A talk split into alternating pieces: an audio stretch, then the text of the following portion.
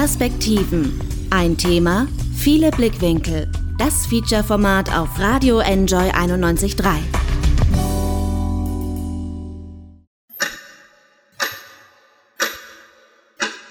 Zwei Uhr. dreißig. Draußen ist es schwarz. Das ist sie, die Nacht.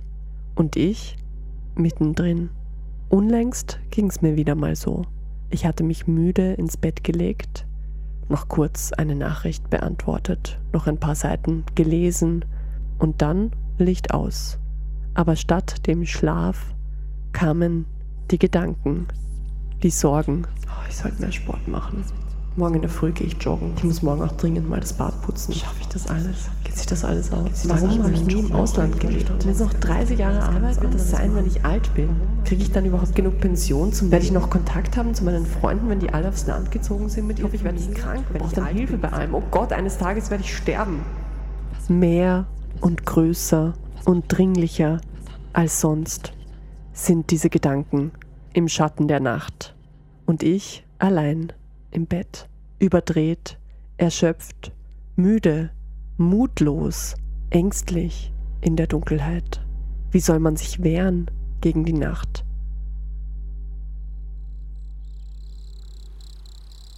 Vierundzwanzig Stunden später. Ich stehe unter freiem Himmel und schaue nach oben. Milliarden von Sternen und an diesem Abend sogar ein paar Sternschnuppen und auf einmal glänzt und glitzert alles. Und jeder Mensch, dem ich auf diesem Spaziergang durch die Nacht begegne, ist spannend. Und jeder Blick verheißungsvoll. Und die Nacht entwickelt eine Anziehungskraft. Und wenn man sich darauf einlässt, passieren Dinge, die man sich tagsüber nicht mal vorstellen kann. Das ist die Nacht für mich. Ein Ausnahmezustand, der sich alle zwölf Stunden wiederholt. Eine Gratwanderung zwischen Verzweiflung und Verheißung.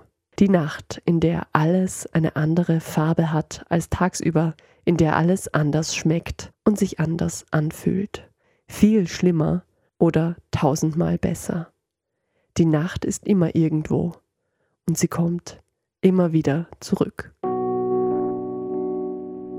Ohne Schatten gibt es kein Licht. Man muss auch die Nacht kennenlernen. So wird der französische Existenzialist Albert Camus zitiert. Machen wir uns also dran, sie kennenzulernen, die Nacht. Mein Name ist Anna Moore, das ist die erste Ausgabe des Formats Perspektiven und in der kommenden Stunde hören wir den ersten Teil des zweiteiligen Features Ausnahmezustand Nacht. Erzählt von denen, die die Nacht und die Menschen darin erforschen, behandeln, erleben. Im Schlaf, im Wachzustand oder irgendwo dazwischen spürst du, checkst du, hörst du meine Flow, Flow, checkst du, spürst du, hörst du meine Flow, Flow, Flow, checkst du, spürst du meine Flow, spürst du, checkst du meinen Flow, Flow, Flow, hörst du meine Flow, checkst du meinen Flow, Flow, Flow, spürst du, checkst du, hörst du meine Flow, Flow, checkst du, spürst du, hörst du meine Flow, Flow, Flow, hörst du, checkst du meinen Flow, Flow, Flow, hörst du meine Flow, checkst du meinen Flow, Flow, hörst du meinen, checkst du meine Flow, Flow, spürst du meine Flow, Flow. Erst wenn die Sonne runtergeht, dann spüre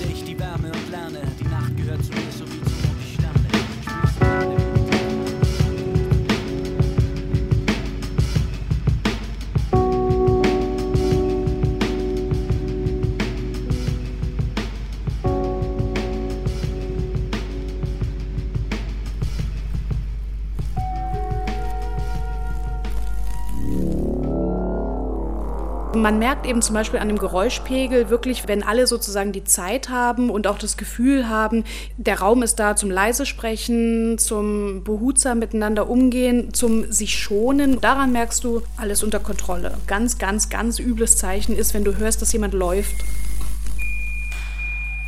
Nacht in der Notaufnahme dann boom und dann merkst du, okay, jetzt entgleitet die Kontrolle gerade in dem Moment ganz krass und dann piept's und dann, dann kommen irgendwelche, irgendwelche Träger, dann gehen die Türen auf und dann wird rumgerufen und das ist, äh, das ist der Unterschied. Das passiert in der Nacht circa einmal so im Schnitt. Caroline Ostertag ist Fachärztin für Neurologie an einem großen Krankenhaus in Wien. Während ihrer Ausbildung an einer Uniklinik in Deutschland hatte sie regelmäßig Nachtdienst in der Notaufnahme. Man hat sein Examen gemacht, war fertiger Arzt und durfte dann da anfangen und geht aber erstmal drei Monate ins Forschungsfrei, um sich an diesem Uni-Ding da zu gewöhnen. Das heißt, man, man geht überhaupt nicht auf die Station, man forscht an irgendwas Abstraktem, aber man darf, muss am Wochenende Dienst auf der Notaufnahme machen. Das heißt, noch nie eine Station von innen gesehen als fertiger Arzt und steht dann dann quasi nachts Samstag in einer Studentenstadt mit einem großen Einzugsgebiet und das war, das war, also das werde ich nie vergessen. Die Türen sind nur aufgeht, so Flügeltüren, so richtig emergency-mäßig, boom, auf. Und es war ein Schlaganfall und es war ein epileptischer Anfall und es waren Sehstörungen und es waren Halbseitenlähmungen und es waren Sprachstörungen und, oder auch äh, der allererste hatte eine Migräneattacke und selbst da das werde ich nie vergessen, war da so eine Schwester, die mir dann so einen kleinen Zettel schrieb und mir das so rüberschob, wo drauf stand, was ich zu tun hatte, weil ich dann einfach im Real Life vollkommen schockiert war. Von 22.30 Uhr nachts bis 8 Uhr morgens gingen die Nachtdienste in der Notaufnahme mit zwei Ärztinnen und drei bis vier Mitgliedern vom Pflegepersonal. Pro Nacht bis zu 20 neue Patientinnen, davon zwei bis drei schwere Fälle, die zur weiteren Behandlung aufgenommen werden mussten. In der Notaufnahme, so bestätigen es viele Krankenhäuser, geht es dann richtig los, wenn anderswo die Ruhe einkehrt. Rund um die Uhr Behandlung statt fixe Ordinationszeiten. Für den Neurologen passiert nachts, die erste Nachthälfte, definitiv weniger als am Tag. Es ist ähm, statistisch sozusagen zu erheben, dass Schlaganfälle meistens in den frühen Morgenstunden stattfinden und ähm, dann kommen die. So ab vier geht es dann los, aber eigentlich die erste Nachthälfte nicht. Wenn man da immer rüber geschaut hat, gegenüber waren die Unfallchirurgen und Unistadt, ich muss es nochmal sagen, nachts super viel natürlich. Ja. Alle mit Alkohol im Spiel äh, brechen sich halt echt alles. Ja. Und das, das, das passiert nachts eben enorm viel. Also neurologisch ist es sicherlich eben der Schlaganfall ähm, und ähm, dann Schmerzen, also dass chronische Schmerzen oder Bandscheibenvorfälle, dass die Leute sich verheben und die versuchen das dann quasi, das passiert irgendwann mittags und dann versuchen sie es mit einer Ibuprofen und dann legen sie sich hin, ähm, aber dann halten sie es einfach nicht mehr aus. Also Schmerzen ganz extrem von den Internisten her, ähm, Herzinfarkte natürlich, ähm, das, das passiert ganz häufig nachts und dann auch so Magen-Darm-Geschichten, komischerweise auch, also alles, was die Leute eben nicht schlafen lässt, fühlt sich und es glaube ich, ist auch der Nacht geschuldet, dass man eben alles drumherum ist, ein bisschen leiser, sodass einfach vielleicht Bagatell Beschwerden sich viel härter anfühlen und die Leute oft irgendwie das Gefühl haben, jetzt, jetzt brauche ich ärztliche Hilfe, das halte ich nicht mehr aus und die Angst spielt eine ganz große Rolle dabei. Caroline Ostertag ist heute eine von rund 25.600 Fachärztinnen in Österreich. Ihre Ausbildungszeit in der Notaufnahme ist längst vorbei. Nachts arbeitet sie dennoch auf der einzigen neurologischen Intensivstation in Wien im 24-Stunden-Dienst, der genau genommen 25 Stunden dauert, von 8 Uhr morgens bis am nächsten Tag um 9 mit Ruhezeiten, die von Notfällen jederzeit unterbrochen werden können. Ich habe mir irgendwie sehr antrainiert, relativ früh keine so Szenarien sich auszumalen. Ähm, ich äh, habe über diese ganzen Sachen immer gar nicht nachgedacht und habe das eigentlich, ähm, also natürlich ist es ungut, wenn man kompletten anderen Tagesrhythmus hat mit allem, ja, und man fühlt sich auch, also das merkst du wirklich äh, körperlich auch, ähm, das ist ganz, ganz ungut, aber sobald du dann da aufschlägst und du merkst, alle anderen sind ja im selben Boot, ähm, ist es eigentlich eine große Loyalität und ein großer Support untereinander. Ähm, genau, also das ist eigentlich ähm, etwas, was, was mich nicht aufgeregt hat vorher. Man redet leiser miteinander, auf jeden Fall. Also es kommt drauf an, aber eben also diese Ausnahmesituationen, die man ähm, sich manchmal ja vorstellt, die gibt es ja auch auf der Notaufnahme. Dann ist es dann ist es laut, dann wird geschrien, dann wird rumgeschoben, äh, Kommandos und so weiter. Aber wenn alles so, sagen wir mal, unter Kontrolle ist und das ist wirklich ein Knackpunkt, diese Kontrolle, dann versucht man automatisch irgendwie versucht man ruhig und behutsam und auch leiser zu reden oder man geht raus und redet draußen. Das auf jeden Fall ist es der Nachtmodus. In der Nacht ist es alles gedämpfter.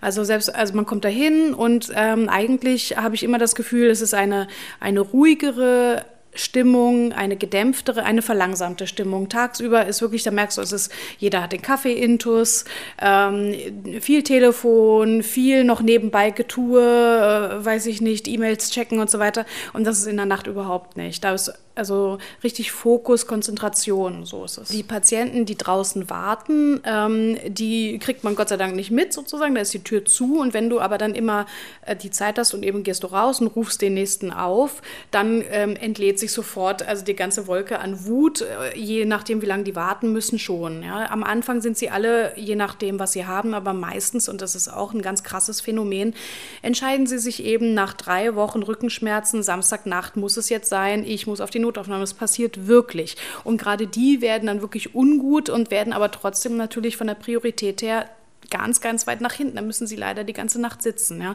Die werden dann irgendwie sauer natürlich. Wenn es wirkliche Notfälle sind und man nimmt die rein und dann holt man die Angehörigen auch rein, die lassen sich sehr in diese Ruhe mit einspinnen, was wirklich auch gut ist, weil eben Panik und also das ist das Allerschlimmste, wenn, wenn sozusagen die Emotionen von den Angehörigen auch noch so eskalieren, du dich dann um die kümmern musst ähm, oder es rum, das, das, das merkt man wirklich sehr physisch, dass wenn, wenn das laut wird ähm, oder vorwürfig wird zum Beispiel, gibt es auch Situationen, ähm, wo die wirklich vorwürfig werden, weil sie vielleicht auch gar nicht verstehen, warum das jetzt alles nicht so schnell gehen kann, ähm, dann, dann ist das, das ist sehr, sehr, sehr schrecklich. Und also diese ganzen, also so Drogenleute ähm, und, und Betrunkene, die randalieren, natürlich nachts und ganz krass. Ja, also wenn man intoxikiert oder, oder weiß ich nicht, vier Promille, das haben wir auch und die werden dann oft neurologisch vorgestellt, weil sie halt irgendwelche Ausfälle haben. Ja, und dann hast du halt einen total alkoholisierten, kräftigen jungen Mann, der überhaupt nicht einsieht, warum er jetzt diese Station nicht verlassen darf. Und ähm, natürlich gibt es immer eine Security, die kommt und die sind super professionell professionell, das sind echte Schränke, die sehen halt schon so aus, dass die meisten sagen dann so, okay, wow, ich bin jetzt ruhig, ja. Die bauen sich da einfach hin, die brauchen gar nichts sagen. Aber einmal hatte ich einen und der hat dann halt angefangen, die Leute anzuspucken. Also das ist echt nur eine kleine Sache, aber es ist trotzdem irgendwie so, du fühlst dich so verletzt in dem Moment. Du siehst sofort, äh, zu wem du laufen musst ähm, und wer dann eben abliegen muss. Und natürlich muss man sich irgendwie um alle kümmern, auch um den, der nur einen Bandscheibenvorfall hat, äh, muss man sich kümmern. Aber ähm, also vital bedrohliche Situationen also nicht mal eine Sekunde brauchst du, um das einschätzen zu können. Das ist tatsächlich so. Dann ähm, reißt es sich auch aus dem, aus dem Schlaf, äh, was aber schwierig ist. Also in, in einer meiner ersten Nächte habe ich auch die Erfahrung gemacht, wie es ist, aus dem Tiefschlaf, also das war aber nicht ähm, auf der Notaufnahme, das war in der Psychiatrie tatsächlich, aus dem Tiefschlaf gerissen zu werden, piep, piep, piep, du musst aufstehen. Und ich bin dann die Treppe runtergefallen, weil ich tatsächlich im Laufen irgendwie wieder eingeschlafen war für eine Sekunde und habe mich auf dem Boden wiedergefunden. Also das ist ähm, körperlich echt eine Herausforderung. Am besten man legt sich halt nicht hin, aber es ist auch leichter gesagt als getan. Nachts im Einsatz zwischen Leben und Tod. Nachts im Schichtbetrieb. Nachts im künstlichen Licht. Nachts im Stimmungstief das Gefühl habe ich nur, wenn es ruhig ist. Also wenn, wenn eben diese, diese konzentrierte Stille da ist, ähm, eben ja auch in der Erwartung, dass jeden Moment es irgendwie explodieren kann, dann bin ich immer schwermütig gewesen eigentlich. Also jetzt nicht so, dass ich weinen wollte, aber schon eher bedrückt, würde ich sagen. Wenn dann aber ein Notfall ist, ähm, dann, dann äh, crusht einfach das Adrenalin rein und dann bist du super nüchtern eigentlich. Tak, tak, tak, tak, tak.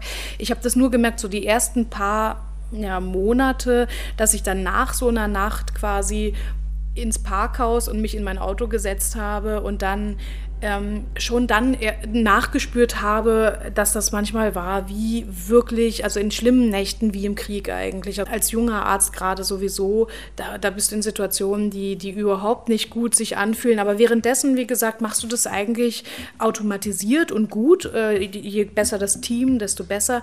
Und im Nachhinein erschüttert es einen doch nachts in stärker als irgendwie das Licht hilft. Wenn, wenn man aus der Nacht rausgeht und sagt, okay, ich habe aber wirklich alles versucht und es ist eben so gelaufen, das ist ganz, ganz, ganz wichtig. Also dann, dann kann man das schon dann auch nehmen und fühlt sich irgendwie, man fühlt sich schon jetzt gar nicht als Held, aber irgendwie, äh, Gott sei Dank, ich habe das jetzt wieder überstanden und hello Monday. Ja, das ist ein gutes Gefühl, auf jeden Fall.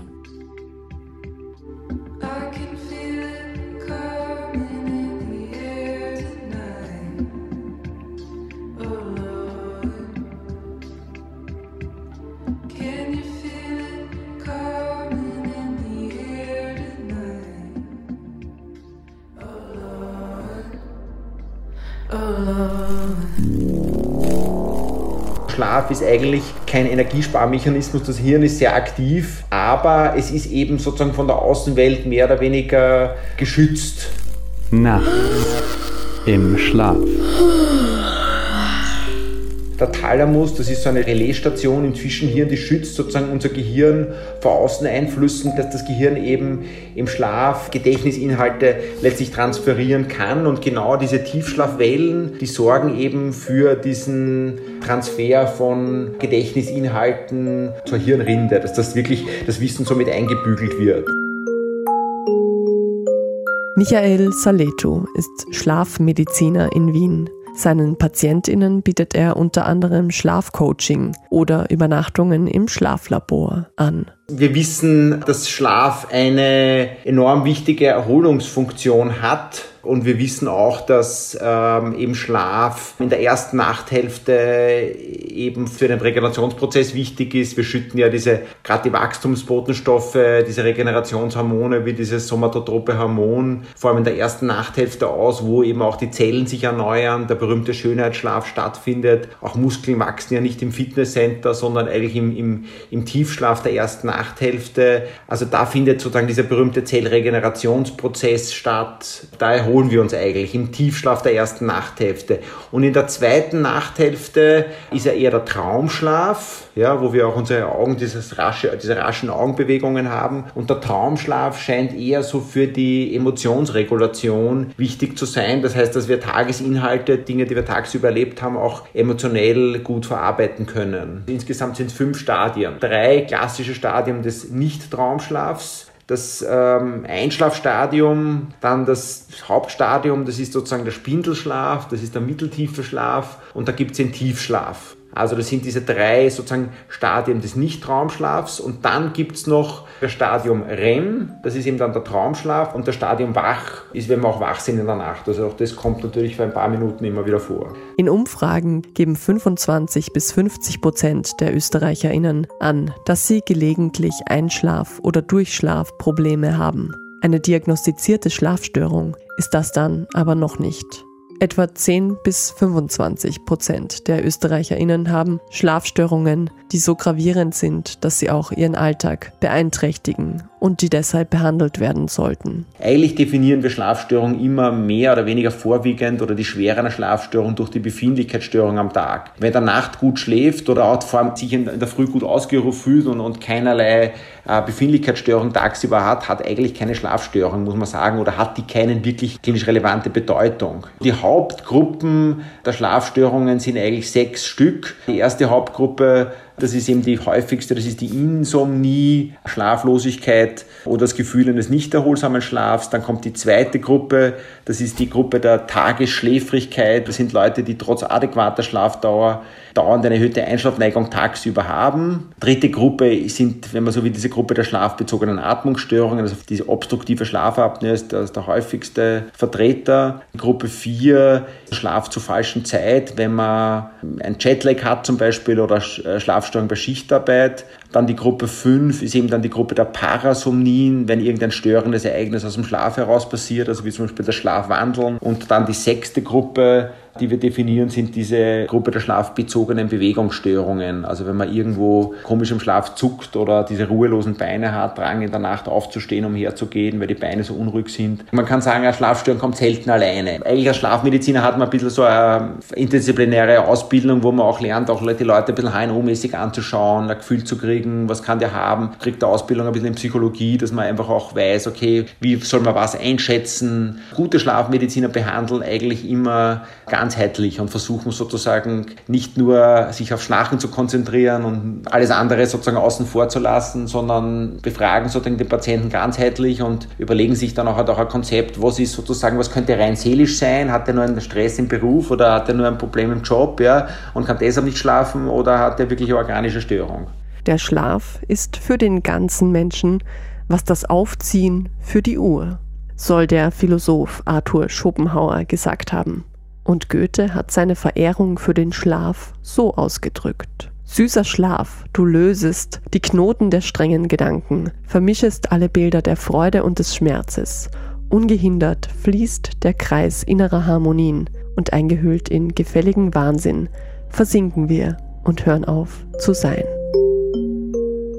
Und vielleicht müssen wir gar nicht so weit weg schauen auf Philosophie und Dichtung. Jeder und jede hat es doch schon selbst erlebt, dass mit dem guten Schlaf, wenn er denn kommt, aus großen Problemen kleine werden können, dass der nächste Morgen mit Lösungen aufwartet, wo beim Einschlafen noch Rätsel waren. Drüber schlafen nennen wir das. Schlaf hat keinerlei Energiesparmechanismus. Also wir verbrennen im Schlaf genauso viel, weil im Schlaf das Gehirn genauso aktiv ist wie, wie im Wachzustand. Der REM-Schlaf ist eben gerade so da, dass wir einfach kreative Lösungen finden, die uns im Wachzustand vielleicht gar nicht so ähm, augenscheinlich, dass wir die gar nicht so sehen. Ja? Und man versucht das zu ordnen, Unwichtiges von Wichtigen ähm, zu trennen. Damit scheint so wie die Festplatte aufgeräumt und damit äh, ist die Lösung besser. Und der Schlaf ist einfach dazu da, dass wir das eine Lösung finden häufig. Also schwierige Entscheidungen sollte man immer überschlafen.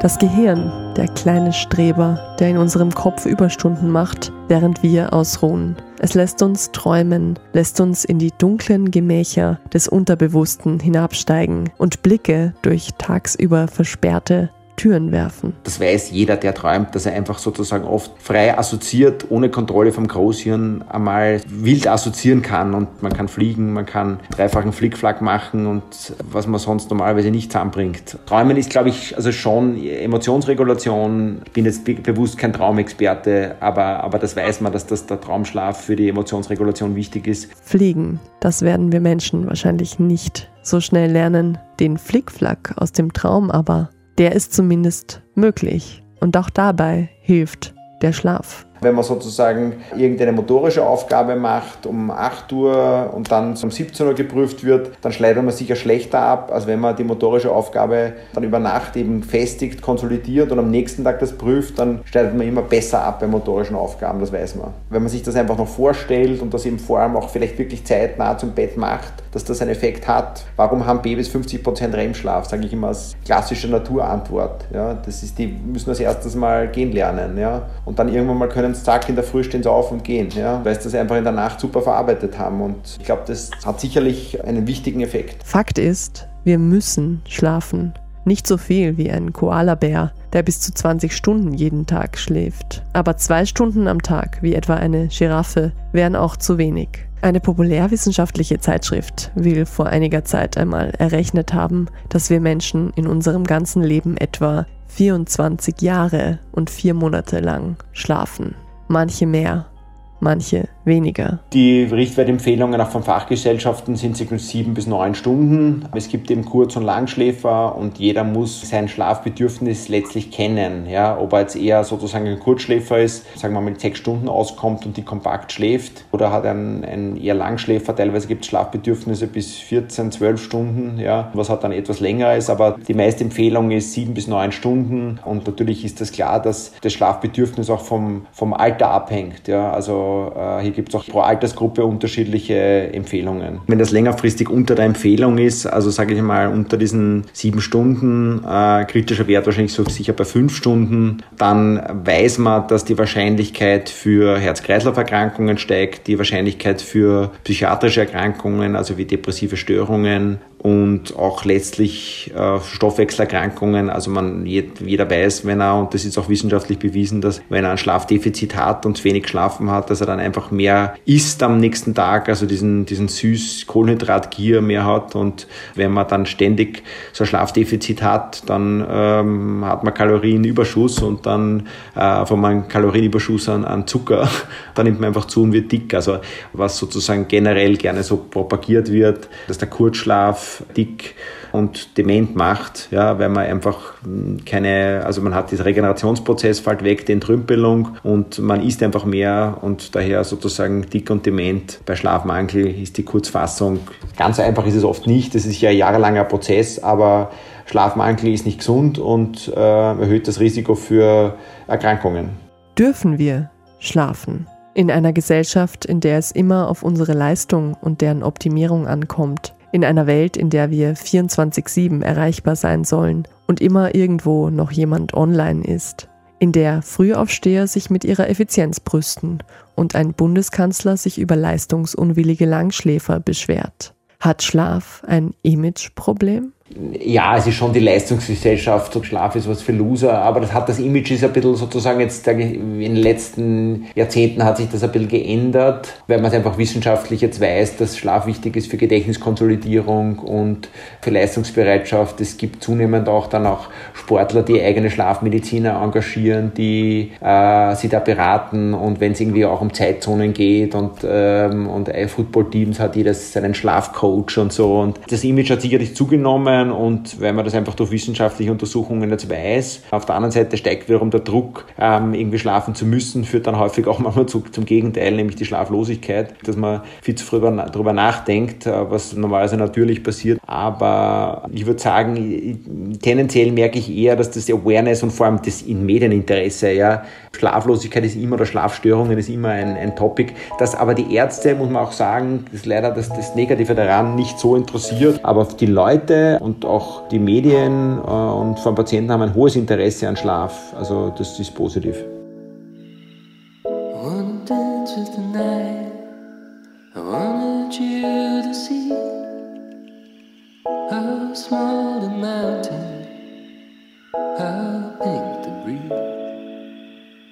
So many lies in the night,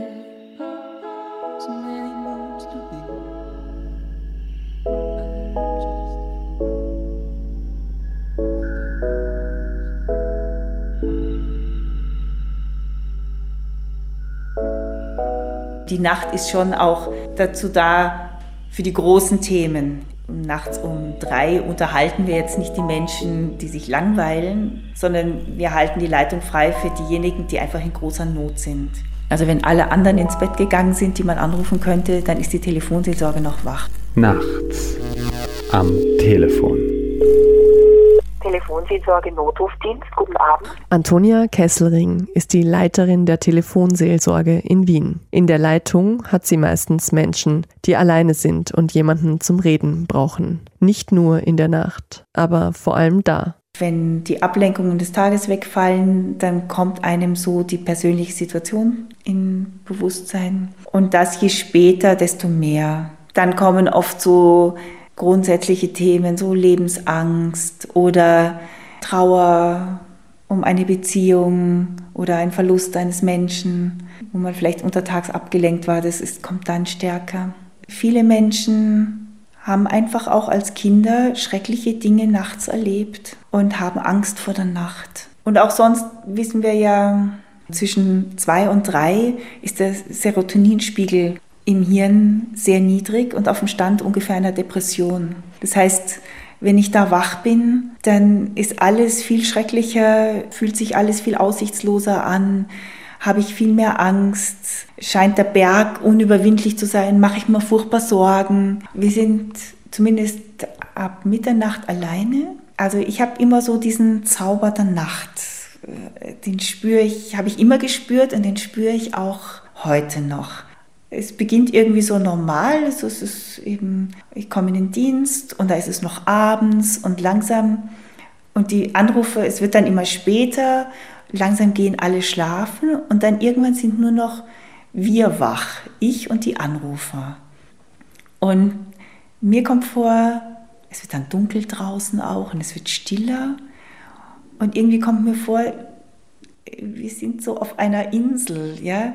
Ähm, wir, die Wachen, sind auf der Insel inmitten von all denen, die schlafen und die, die irgendwie einen Tag abgeschlossen haben, für die der Tag auch schon zu Ende ist. Und für uns geht der Tag weiter und fängt erst vielleicht, was die existenziellen Themen an, erst so richtig an. Ja? Und dann kommt mir auch immer vor, dass die Nacht so der Moment, also vor allem wenn es dann so in den kleinen Small Hours, wie man im Angelsächsischen sagt, also so die so zwischen 0 und 4 Uhr, das ist auch so der Moment der Ehrlichkeit. Ja? Also in der Nacht macht man sich nicht so viel vor, so man legt sein Taggesicht ab und so auch so seine Alltagsmaske vielleicht. Und ich als ganz junge Seelsorgerin vor 110.000 Jahren, nämlich 28 Jahren, habe auch Ehrlichkeit gelernt in dieser Zeit. War natürlich auch am Anfang sehr hilfsbereit und bemüht und sehr empathisch unterwegs. Und auch wenn mir jemand dann auf die Nerven gegangen ist und auch wenn es endlos gedauert hat und so, habe ich immer mhm gesagt und nochmal mhm. Und die Nacht, wenn ich dann selber müde war, hat mir dann beigebracht, auch mal eine ehrliche Rückmeldung zu geben und zu sagen, ich finde, wir drehen uns jetzt ganz schön im Kreis. Ähm, was wollen Sie mir eigentlich wirklich sagen? Weil dann auch der Geduldsfaden ein bisschen dünner wird und nicht mehr so viel Kraft verwendet äh, werden kann, so auf das Höflichkeitsformeln, Konventionen. Und das erlebe ich aber bei den Anrufern auch, ja. Und das macht eine sehr unmittelbare Begegnung. Die Telefonseelsorge erreicht man in ganz Österreich unter der Nummer 142. Je nach Bundesland werden die Anrufer dann an die jeweiligen Dienststellen weitergeleitet. Ans Telefon gehen großteils ehrenamtliche MitarbeiterInnen. Bei der Wiener Telefonseelsorge sind es derzeit etwa 150. Das sind Menschen, die irgendeinen Beruf haben, die von Pensionistin, Studentin, wie ich es eine war, in einer Bank arbeiten, in einem Sozialberuf arbeiten, in einem Krankenhaus arbeiten, in der Industrie, bei der Polizei, irgendwo und die dann ehrenamtlich sich hier engagieren. Das heißt, wir haben keine Professionisten am Telefon, sondern Menschen, die eine einjährige Ausbildung gemacht haben, die, das möchte ich, auch wenn ich das selber sage, die ist gut. Ja? Und deshalb ist die Telefonseelsorge eben auch ein bisschen was anderes. Also wir bieten einen geschulten mitmenschlichen Kontakt. Wir haben auch so diesen Slogan, hier hört ein Mensch. Also in erster Linie sagen es, ähm, Menschen brauchen als erstes eine Begegnung, eine aufrichtige, wertschätzende, authentische Begegnung mit einem Mitmenschen. Und das bieten wir. Also nicht in erster Linie, auch wir haben viele Nachschlagewerke und können Weiterverweise an andere Stellen. Aber das Erste ist, wir laden die Leute ein, bei uns anzurufen und sich den Raum zu nehmen und Kontakt zu bekommen mit einem mitfühlenden Mitmenschen. Rund 100 Telefonate werden in 24 Stunden über die Leitungen der Telefonseelsorge geführt. Während des Lockdowns aufgrund der Corona-Pandemie im März und April 2020 waren es bis zu 170. Generell ganz so Daumen mal Pi, abends und nachts sind mehr Menschen als in der Früh, die anrufen. Das liegt sicher daran, dass eben die Menschen zum Teil im Beruf sind auch oder dass sie, weil sie nur mit Tabletten schlafen oder so länger schlafen, anderen Tagesrhythmus haben. Es ist zum Beispiel bei uns nicht so, dass im Sommer, wenn alle in Urlaub sind, weniger angerufen wird, weil unsere Leute nicht in Urlaub fahren. Also es rufen generell so, wenn man so das aufteilt, wir haben immer so ein Drittel Menschen, die anrufen mit dem Thema Einsamkeit, ein Drittel mit dem Thema Beziehung, also das Gegenteil sozusagen, und ein Drittel mit einer psychischen Beeinträchtigung. Und wir wissen, psychische Krankheit ist arm.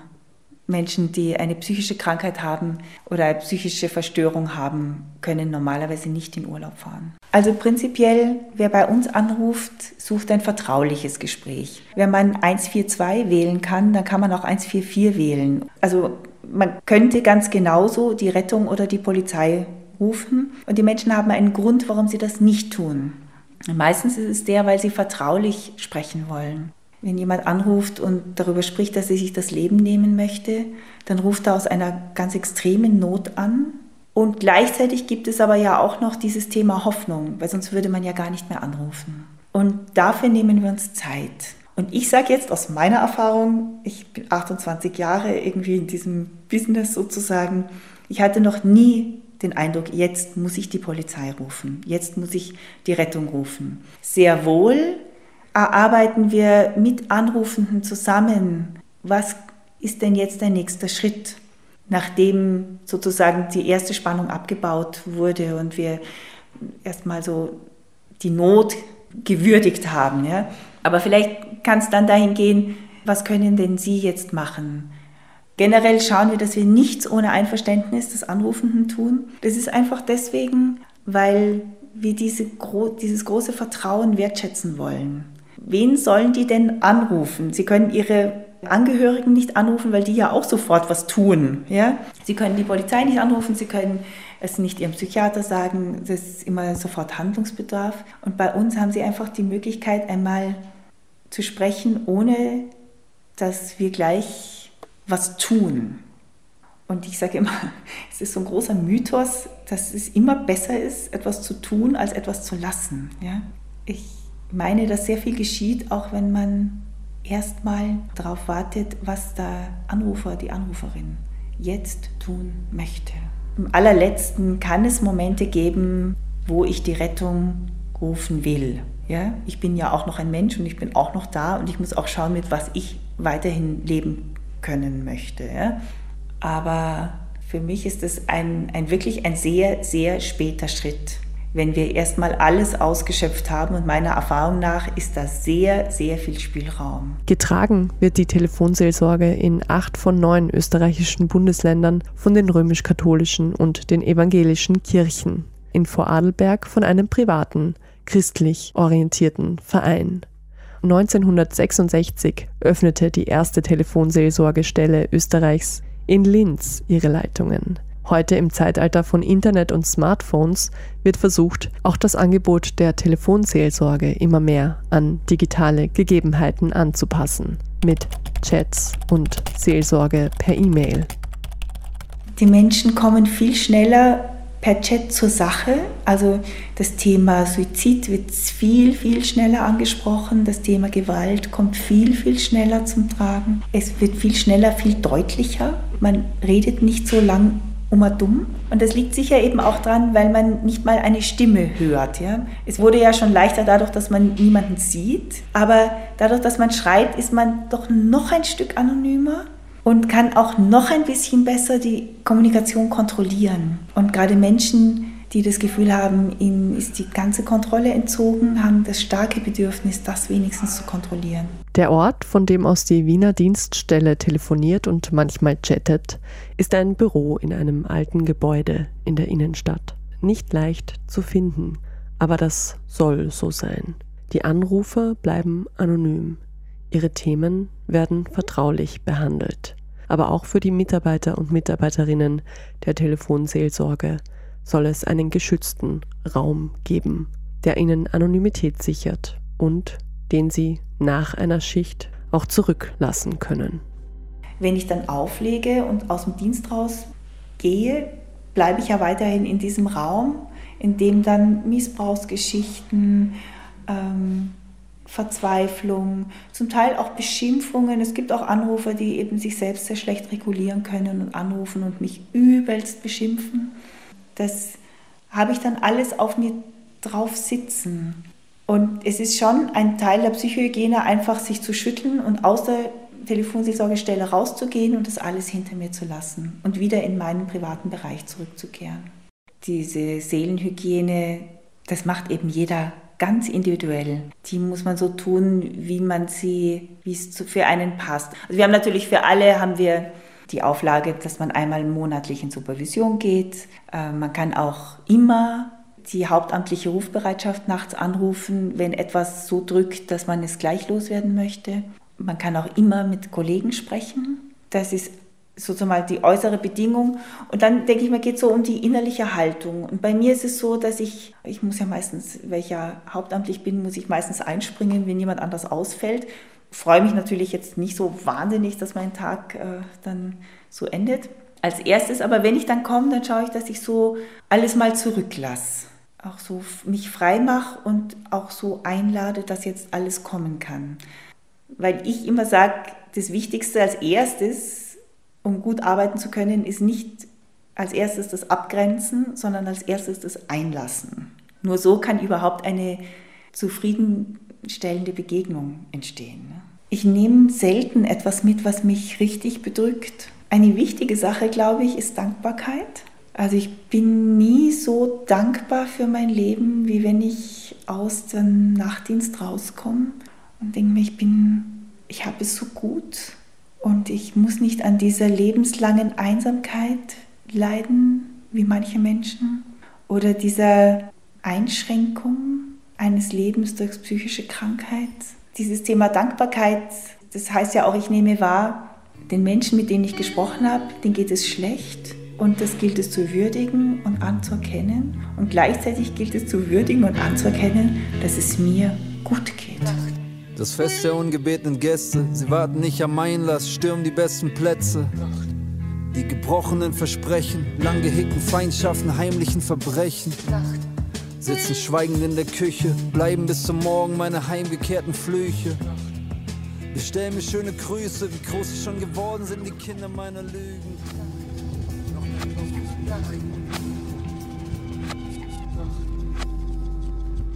Eine Ärztin im Nachtdienst, die darum bemüht ist, Behutsamkeit und Ruhe zu bewahren.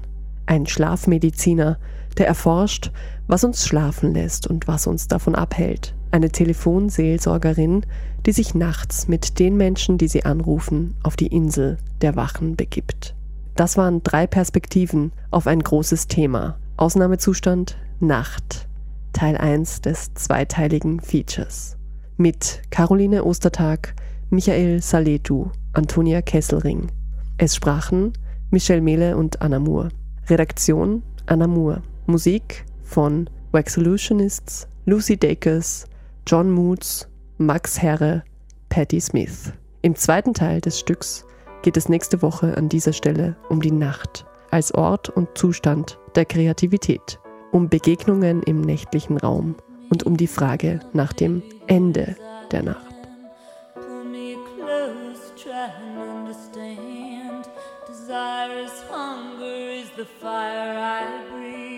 Love is a banquet on which we feed.